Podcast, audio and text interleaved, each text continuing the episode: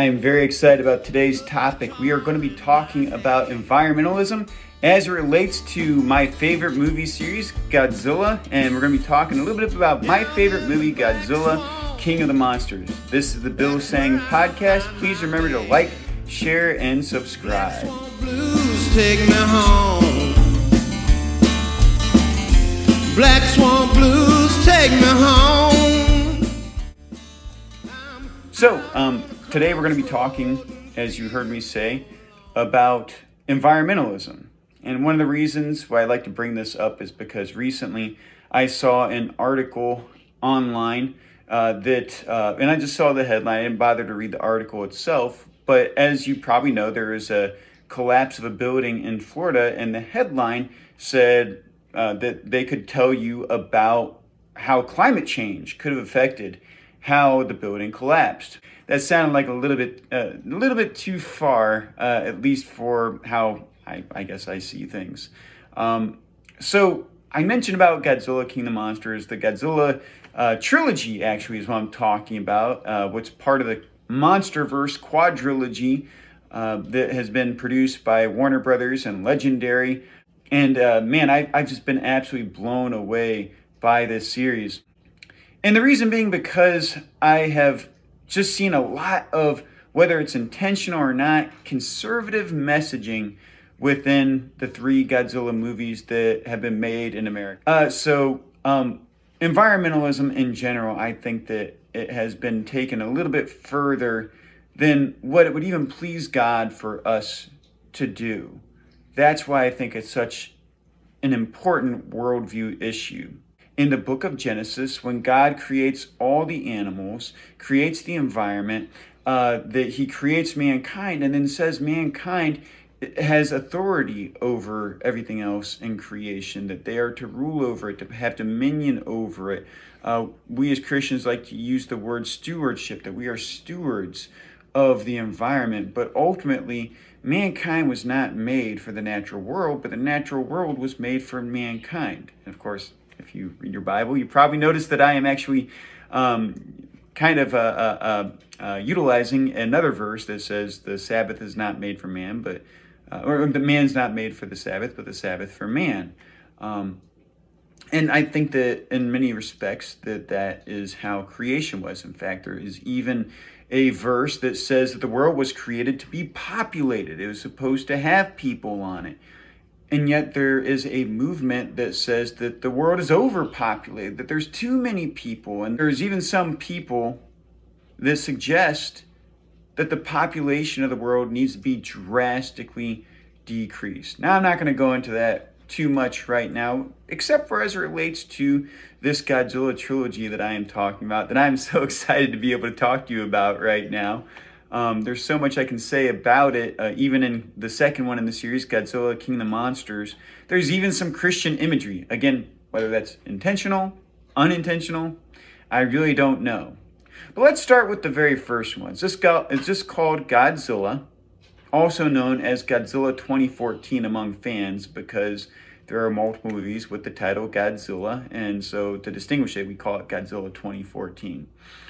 There was a line in the movie that uh, that really sparked a lot of controversy. People talked a lot about it, and there's a scene in the movie where the military is coordinating with the scientists about how to deal with these new monsters that have arisen, as and, and also with uh, Godzilla as he has appeared on the scene. And the scientist Dr. Serizawa says that the arrogance of man is that we believe that we are in control of nature, not the other way around. Now, why is that so profound right there? Well, one, there are certain people that want to make it clear that uh, that line is not referring to the idea uh, that mankind is causing climate change, uh, as there is uh, this movement saying that mankind is actively destroying the world through uh, creating climate change, an unnatural shift in weather patterns uh, throughout the world, even. Nonetheless, when you listen to the line, it's very hard to deny that uh, the scientists in the movie and the person who wrote that line that they were clearly saying that mankind is a part of nature and that as such that we aren't controlling nature but rather nature is in a sense kind of controlling us um, and so as operatives inside of the natural world that that would also suggest that perhaps that we're not necessarily the problem in the world but maybe we are an element that can actually bring about the solution in the world now i mentioned before uh, just a few moments ago about how I don't think that environmentalism is being used the right way. What do I think? How do I think environmentalism should be used? I think it should be used to secure clean water supplies. I do think that it should be secure to, to secure clean air, as there are some parts of the world where you can't even go outside because of how polluted the air is. Uh, that the air is literally bad for you. Um, and ultimately, I, I think that environmentalism should be used with a primary focus on mankind and bettering the human condition. Why is that? Somebody might say, well, mankind is responsible for the destruction of the environment. I disagree. I think that mankind is innovative enough to be able to bring about good for humankind, but also for the rest of the natural order. Um, if you have a Christian worldview, then what you see is that we are living inside of a fallen world. There's death, there's sin, uh, there's killing, and so forth inside of the world. And as such, there needs to be improvement to the human condition. And environmentalism, in that respect, being a steward of God's creation, is an aspect of a redeemed culture. So, that line, uh, arrogance of man, is thinking that we are in control of the environment and, and in control of nature and not the other way around, I thought was very powerful. Powerful enough even to catch the attention of certain uh, conservative commentators that made a pretty big deal about it and uh, actually exposed that point. In fact, I didn't even think about it until they brought it up. And after I heard them talking about it, I even said that, that that's great that we can finally claim Godzilla on the conservative side of the, of the political spectrum. The second one would be in the sequel, and that one I felt perhaps was even more powerful in driving the point against environmental alarmism. And again, I say alarmism because what that suggests is that climate change, pollution, and all these things that are popular in the environmentalist movement are so dangerous that they could destroy the world. In Godzilla King of the Monsters, they made a very gutsy move. They decided that the um, villains in the movie were actually going to be a part of an eco terrorist group that was bent on reducing the human population drastically, drastically, if not entirely, bringing about possibly the extinction of the human race. Even though it seemed like they, you know, the remnants of them wanted to preserve humanity, wanted to keep humanity going, but reducing it so much that the environmental impact that people have is, is practically nothing. So what they do? well, same thing that anybody would do inside of such a movement that want to eliminate mankind. You find a giant 500 foot, three headed golden dragon that spits lightning bolts from its mouth uh, to wipe out uh, the entirety of mankind from the face of the planet. Uh, what the movie shows then is well first it, it has one of the villains who is kind of an anti-hero or a sympathetic villain i don't know how you want to put it the mother of one of the heroes explains her idea that mankind's population needs to be reduced by so much because of the pollution because of the war because of all these bad things that mankind brings about. And therefore uh, reducing the population and releasing the Titans, as they're called in this movie, the giant monsters like Godzilla and Ghidorah, um, would then uh, basically reset the Earth and that they would be good for the environment as well, and thus the release of King Ghidorah, the, the villainous monster in the movie, and uh, Godzilla's um, uh, uh mission to defeat King Ghidorah as well.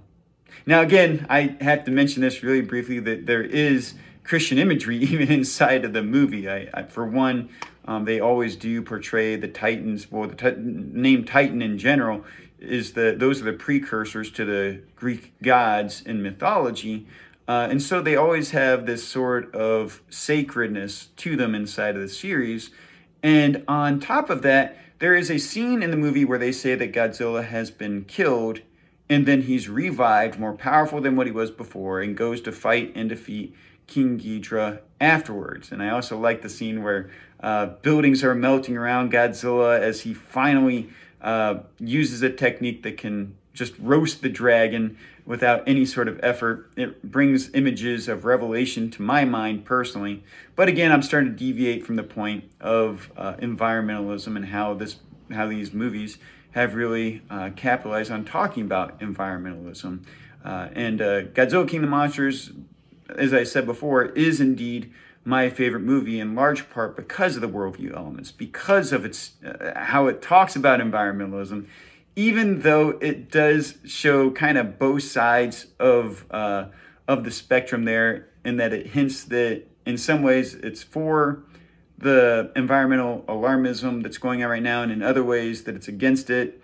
Um, what was the writer's true intention? I really don't know, uh, and I don't know that many people do know aside from the writer himself.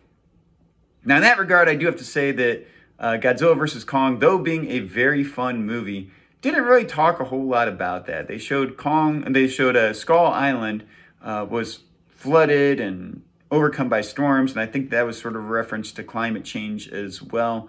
Uh, so it kind of deviated from the messaging as it was going in the first two movies, uh, and kind of taking it more in the direction of alarmism. But even then, I think that that movie was more so focused on just the fun of bringing these two legendary monsters, Godzilla and Kong, against each other in a giant battle, and then uh, wrapping up the movie with an epic battle between them and Mecha Godzilla, um, and kind of uh, resetting their relationship, Godzilla's and Kong's in the movie, uh, so that there's a future for the MonsterVerse and for the two monsters uh, in future movies. So, uh, to, in a nutshell, that's pretty much uh, those movies as it relates to environmentalism. I'm sure there's a lot more references that I'm missing right here. Um, I know that in King of the Monsters that there are floods. Ghidorah brings about you know different changes in weather patterns on a catastrophic level. Uh, those are things I'm not going to address right now. Um, but um, I, I, I think that very much that there are still hints of the other side too of, of the conservative side being expressed inside of these movies which makes them particularly fun for me so we've had some fun talking about environmentalism as it relates to the Godzilla trilogy and I have to say that it is actually a very important topic your stance on it uh, is crucial as environmentalism uh, itself I think, in many regards, is a particular type of worldview. If you believe the human population has to be reduced, then that clearly shows that you probably do not value human life uh, as highly as maybe what God wants us to. As God says that we are created in His image, and therefore we need to be looking out for one another, um, not just as brothers and sisters in Christ, but also just for our fellow mankind in the respect that we want to see all people come to repentance, all people come to salvation, all people to enter into a relationship with Jesus Christ. Uh, and I, I, know it sounds very optimistic, but I really do believe that's God's call on our lives is to reach as many people as we possibly can, regardless of who will and who will not accept the gospel message. And so I would like to encourage you that, um, you know, if, if you are passionate about the environment, you know, be passionate about the environment, but definitely be thinking about your stances. Are your stances harmful to human beings? Or are they helpful to human beings? One of the most enlightening things to me, for instance, was when I worked uh, for a little while at Marathon Petroleum Corporation, and I saw that Gary Heminger, the CEO at the time, had written a letter to the Pope explaining the advantages of fossil fuels to the human condition, of how they are uh, more beneficial to people than uh, than what we would call green energy sources as it uh, relates to um, providing heat and energy for people across the world, as those sorts of sources, he said, uh, can actually bring about lots of respiratory diseases and lots of lots of suffering. Where uh, fossil fuels have been responsible for the betterment of the human condition, preserving life, helping people to stay warm during the winter, uh, and and just making life just all around more comfortable and better for people who have access to those sorts of elements. And so environmentalism, it's it's a very important topic. I believe that we should keep our environment clean. I believe that we should keep our water sources clean as across the world, many cultures do not have as much respect for their clean water supplies as what I think that we do here in the United States. In many ways, we take it uh, for granted, and I, I don't think we should. We're so blessed to be able to have a system in place that cleans our water and and that uh, in, in many regards that we have standards in place that keep the air clean. I, I think sometimes we go overboard with that, but it is important to have clean air. Nobody's for dirty air and dirty water. I think that we all can uh, stand together in that regard, but we have to be looking at the human condition first, making the human condition better, and then if it happens to negatively affect the environment at all, we can always adjust and make changes. In fact, that's our role in nature as being created in the image of God is to be able to help nature to become better as we are living in a fallen world. We can't make improvements on a perfect world created by God, but we're living in a fallen world created by God, and we can make improvements on it to make it a little bit more like the way that God wants it to be. One day we'll be reunited with our Creator and we'll live in that perfect world again where we won't have to worry so much about environmental causes as it will be God's perfect world once again. So, I appreciate you joining me for this podcast. My name is Bill Seng. This is the Bill Seng Podcast. Please remember to like, share, and subscribe. Black Swan Blues, take me home.